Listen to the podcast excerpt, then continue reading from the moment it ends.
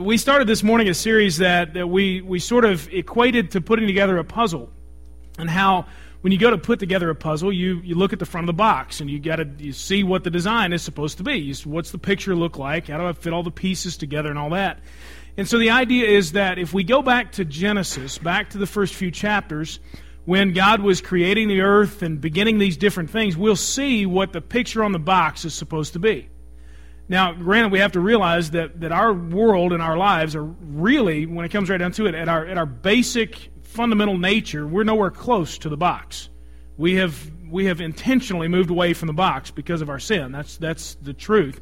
And yet, God gives us through the grace and through the cross, uh, you know, uh, uh and mercy that, that Jesus went to the cross and died and all that he, he gives us a chance to get back to the box. And I, and I really don't understand why he does all that because that's incredible love that I can't even get, really get my mind around.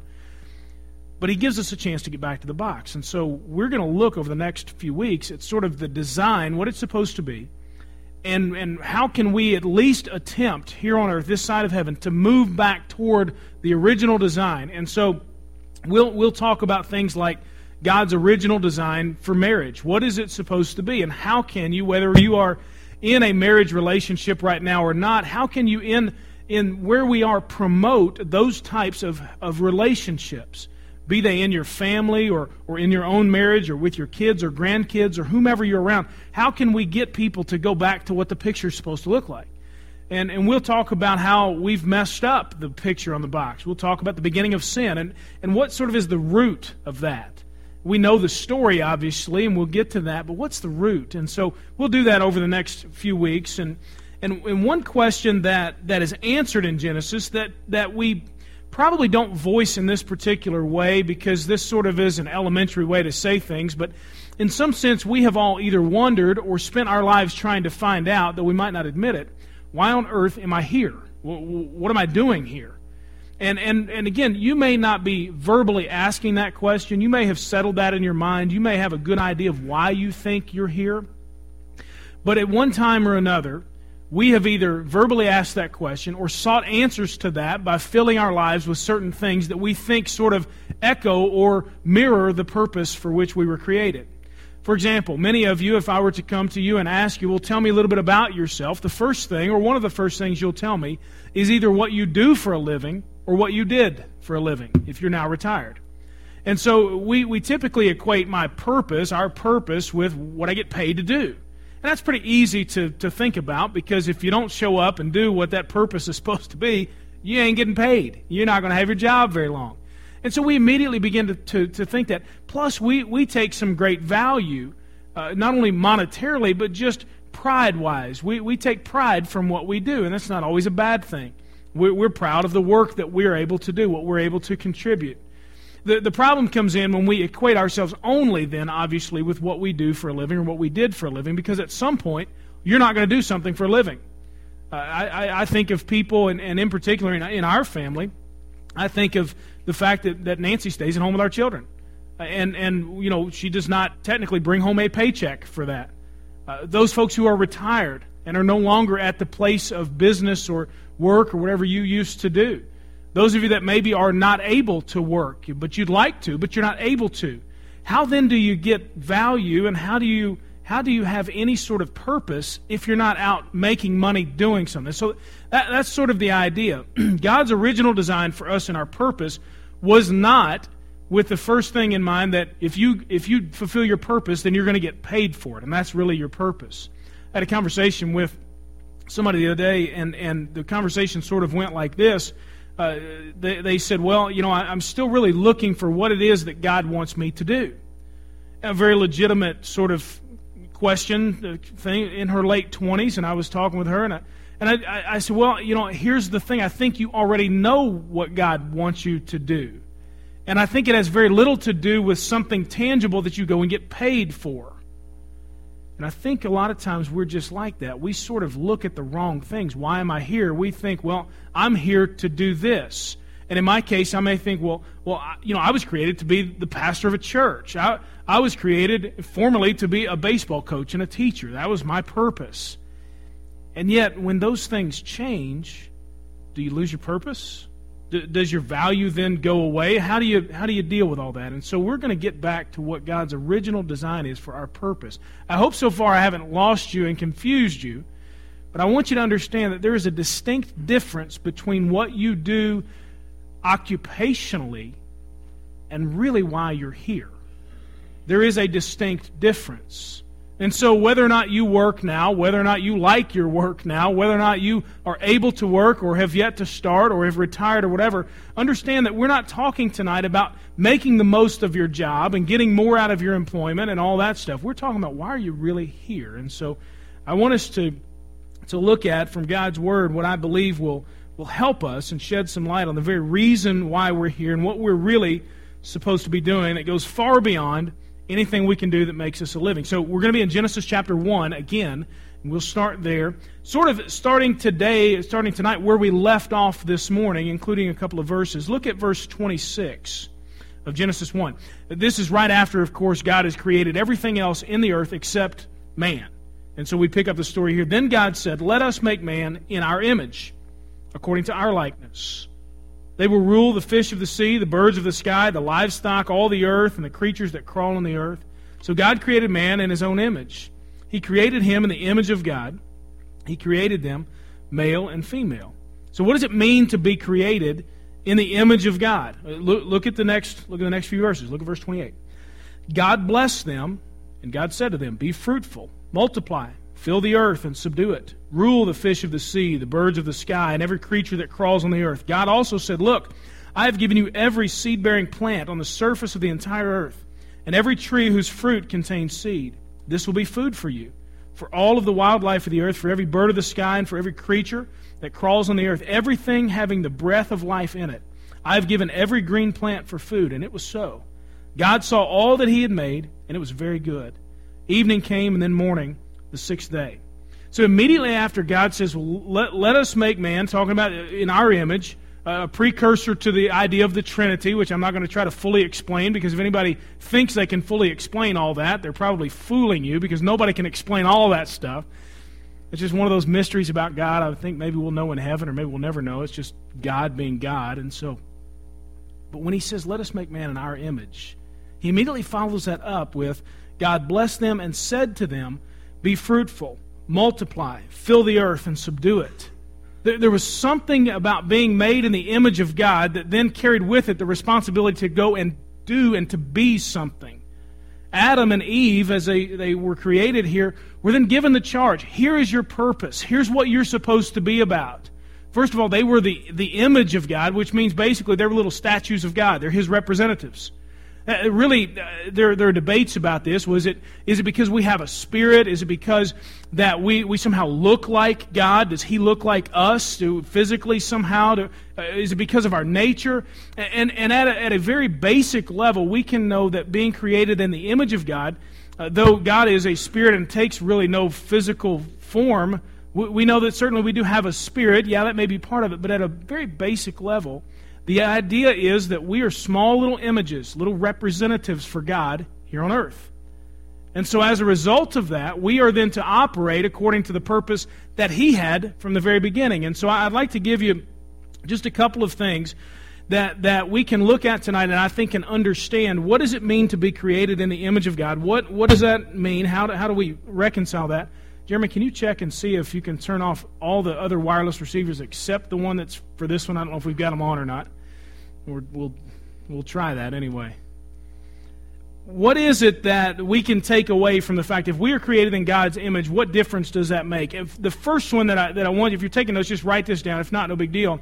But we talked a little bit about this this morning as we end. First of all, the idea that you're, you're formed and, and made in God's image indicates that you are valued, very much valued. It's interesting in uh, verses, look at chapter 2, verse 4. These are the records of the heavens and the earth concerning their creation at the time that the Lord God made the earth and the heavens.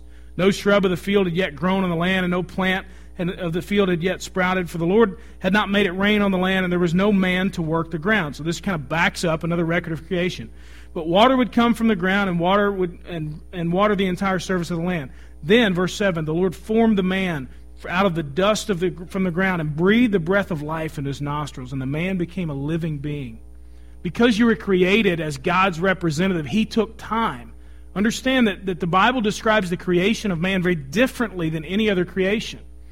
In all the others, God spoke, it seems, almost in every instance, God spoke something into existence.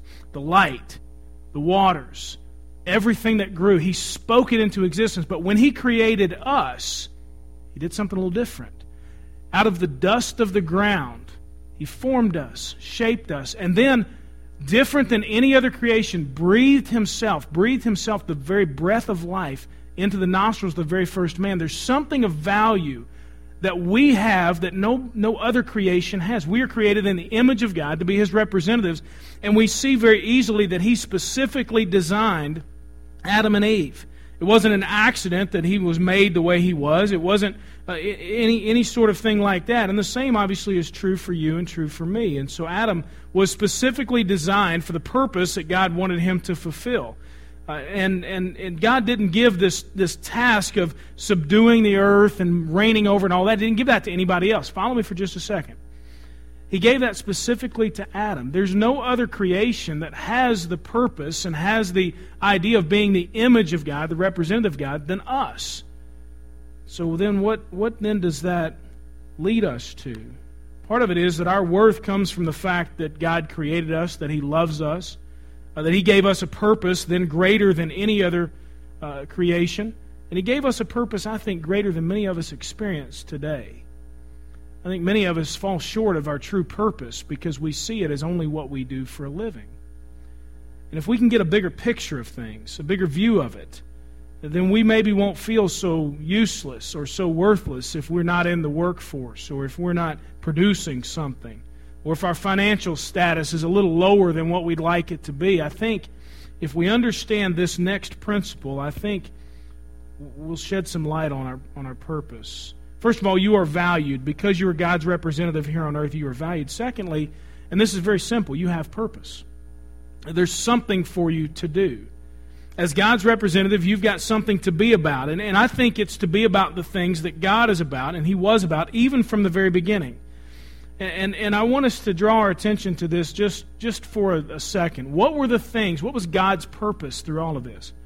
And, and through this, I think we'll see that this sort of mirrors the purpose that, that we ought to have. Uh, one thing that, that strikes me is that his purpose was to create order from either nothing or from chaos. Now, I coach a T ball team. And each practice so far, we've had two. My job has been to create order from absolute chaos. There are 14 four and five year old little kids on my team, only two of which I'm related to, which means only two are going to answer to my threats. That's it. I've got two that I can threaten. I've got two that I can look at, and they just, you know, still, I'm still in that stage of life. You know, I know as I get older, that doesn't happen anymore, so I'm really soaking it up right now. And so, but my job each practice is to create order from chaos. They come and they're just bouncing off the walls. So the first thing we do is I let them bounce off the walls. We have this little exercise that we do. And I have a whistle in my mouth, and I say, anytime I blow the whistle, you've got two things to do. Number one is freeze, number two is listen. And I say, between the, the whistles, you can run on this field anywhere you want to. And it's hilarious. They're knocking each other over. They're running around, and none of them are looking where they're running. You know, they're looking up here, they're looking down. You know, they're just running around. Bang, you know, and then I blow the whistle. They freeze, or they fall down or something, you know, and they freeze. And then, and then as the practice progresses, my job is to somehow take 14 four and five year olds, along with the help of lots of big dudes, the biggest guys I can find. We've got one really big guy who's a dad. I love him. And his name is Frank. And, and I, I, tell, I tell them all, if you don't do what, what you're supposed to, Frank's going to get you. You know, and so they're all doing My job is to create order from chaos. It was interesting at our first practice Friday night. We had a, a boy on our team who apparently he had to go to the potty. And so uh, instead of, of trying to find the potty, he just decided the field was good enough. And so you, the scream from his mother in the stands was distinguishable above any whistle I could have blown at that point.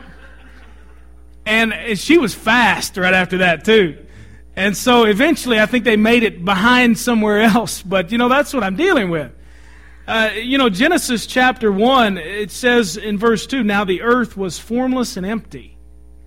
There was nothing there. God's job His purpose was to create some order from nothing. And then when we messed it up by sin, He had to go with the chaos that had ensued and then regain order again. God's purpose was to, was to create order from chaos. And, and it's interesting in the creation story as you sort of play this out and kind of follow it along. The first thing God starts to, to do is to kind of create this container. And then he starts filling it up. And he, and he over, over those six days of creation, fills it up a little bit more each day, a little bit more, adds some things here and there. He's bringing more order over time. There's nothing in this story about God creating chaos from something that was already in order, or somehow chaos created this situation. So, one of God's purposes, one of the things He was about, was about creating order from chaos. Uh, each one of these that we look at that God was about, I, want you to reflect on in, in your own life and in my life. Is what I'm about reflect what God was about? Think about your situations, maybe in your home life, maybe at work, maybe wherever you are. Are you about creating order from what could potentially be chaotic or, or empty or formless. I think it's awful easy sometimes just to sort of throw a little more fuel on the fire and keep the chaos going. But we see from God that He is always about creating order, bringing, bringing things back to the way they ought to be. Another thing that God exhibited in all of this was love for His creation. Over and over, uh, we, we see that, that God saw that what? It was good. You, you almost sense his heart going out and saying, Yeah, that's what I wanted. That's what I've been, that's what I, I spoke it and there it is. And I, I love that. That's good. He was in love with his creation. In verses 28 to 31, we just read that. He, he blessed Adam and Eve. He extended his blessing to them. He said, Go and be fruitful, multiply, fill the earth, subdue it. There, there's nothing unloving about any of that. God's almost standing there, go, that's what I've created you to do. I love my creation. You can, you can sense God saying. And then, and then later on in verse 18 of chapter 2, then the Lord God said, It is not good for man to be alone. I will make a helper who is like him. So the Lord God formed out of the ground each wild animal and each bird of the sky, and he brought each to the man to see what he would call it. Imagine this process. We think that it was probably just in an instant. Adam's got all the animals lined up. I mean, think about it. It took a while trying to sort through all the animals. You got some easy ones. Cat. Move that one out of the way. Good. Dog. Very good. Where do you come up with rhinoceros? Where do you come up with hippopotamus? But he's naming all the animals, this process over and over. And the whole point of all that was to find somebody that would match up to him because God loved him enough to not leave him alone, to say, I want somebody there to help you. And then we see in verse 20 the man gave names to all the livestock, the birds, every wild animal.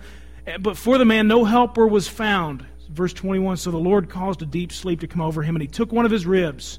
Verse 22 and, and we see that he formed the woman for Adam. He loved Adam enough, he loved his creation to bless it, to, to help it prosper, to give it something good. God brought order from chaos. He brought love for His creation. He also brought righteousness. If you know the story, which many of us probably do, God had a standard. He said, You know what? You can eat from all this stuff, but this one over here, don't touch it. Don't go there. You know, it's interesting. We kind of think, well, you know, God's kind of harsh on them. I have no idea how big the Garden of Eden was, but we were talking one tree. One tree, he said, no. The whole rest of it was unbelievable all this stuff. And God just said, look, stay away from this one. Sometimes in our lives, we, we think, uh, and this may be a side note, but we think, you know, God's just trying to keep me from all this stuff. When all He said is, look, just, just one tree. That's it. Rest of the stuff, go enjoy it. Have a great life in the garden. One tree, there were some parameters around it, and there was a standard, a line that would not be crossed, and there would eventually be, as we see in chapter 3, consequences for their sin. So God brought righteousness to this situation. God also and I think is one of the, the more powerful verses in, in Genesis, though it's often overlooked and not looked at it this way. God brought grace early on. Look at chapter 4, verse 1. Adam knew his wife intimately, and she conceived and gave birth to Cain. She said, I have had a male child with the Lord's help. Verse 2. Then she also gave birth to his brother Abel. You may say, well, that doesn't sound real powerful. I mean, that's just talking about normal things that happen between a husband and wife. Big deal. They have, they have children. But this comes right after they had sinned. This comes right after God lays down the punishment and the consequences for sin.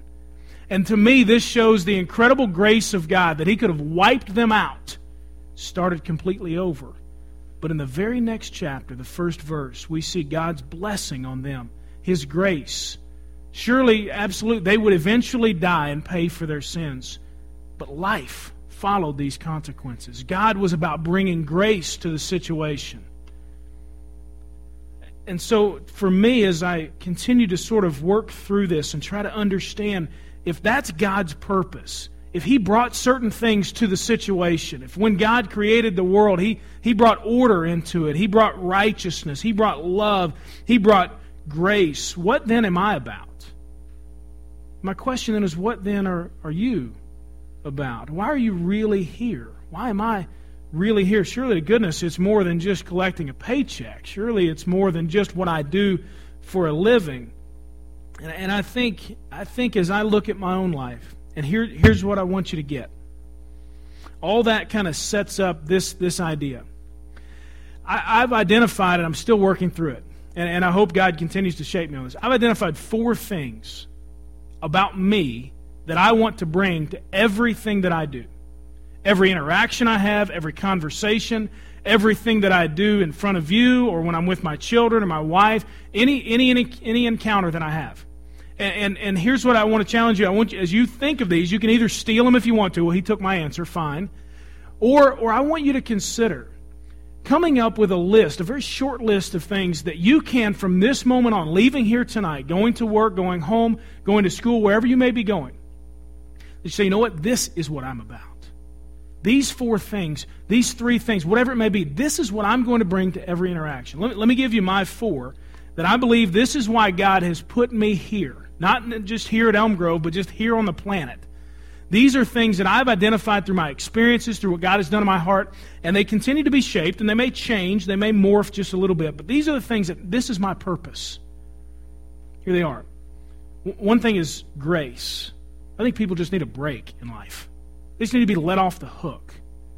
You probably have had folks who just weren't very gracious towards you. And you always felt some weird kind of pressure around them that you just, you know what, don't, you just got to be a certain way around that person or they're just not going to let you off the hook. I want to be somebody who just lets people off the hook. God's let me off the hook. Jesus paid the price for me. Who in the world am I to not let other people off the hook? And I'm not saying that's easy. I'm saying that's hard, but that's what I want to be about. And when every interaction, that's who I want to be toward people. I want to be just grace personified. As best I can be a reflection of God's grace to other people. And so that's one of the things that, I, that I, is in my mind every time I talk to somebody. What does this person, how can I apply grace to whatever they're going through? How, how can I just be a conduit for God to flow through me in that way? That, that's one, one of my purposes. Another is this. Another is encouragement. I, I, I want to be a person who, when people walk away from having an interaction with me, they feel a little bit better about what's going on. Their situation's probably not going to change because I'm not God. I can't fix it all. But if they can maybe feel just a little bit lifted up, just elevated just a tad, then I'll feel like I've fulfilled my purpose. Maybe you know folks like that, and you just leave their presence, you just think, you know what, I, man, I'm glad the Lord put me in their path tonight.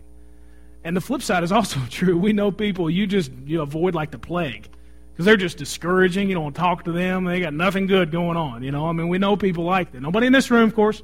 Don't elbow anybody. Don't point anybody out. But that's what I want to be encouragement. Another is this I told you I've got four words. Another is truth. Every interaction I have, I want to bring truth to that situation. And that may be truth from the Word of God. That may be just truth about that person. I, I want to stand on truth. I don't want to believe lies in my life anymore. I don't want to believe lies about other people. I want to bring truth and help people see the truth about them, who God says they are. And, and my fourth one is is understanding. I want to bring understanding to a situation. One of the principles that I try to live by is seek first to understand, then to be understood. And that's hard because I like to talk. I get paid to talk. And it's sometimes very difficult for me to wait to understand first. You can ask my wife. It is difficult.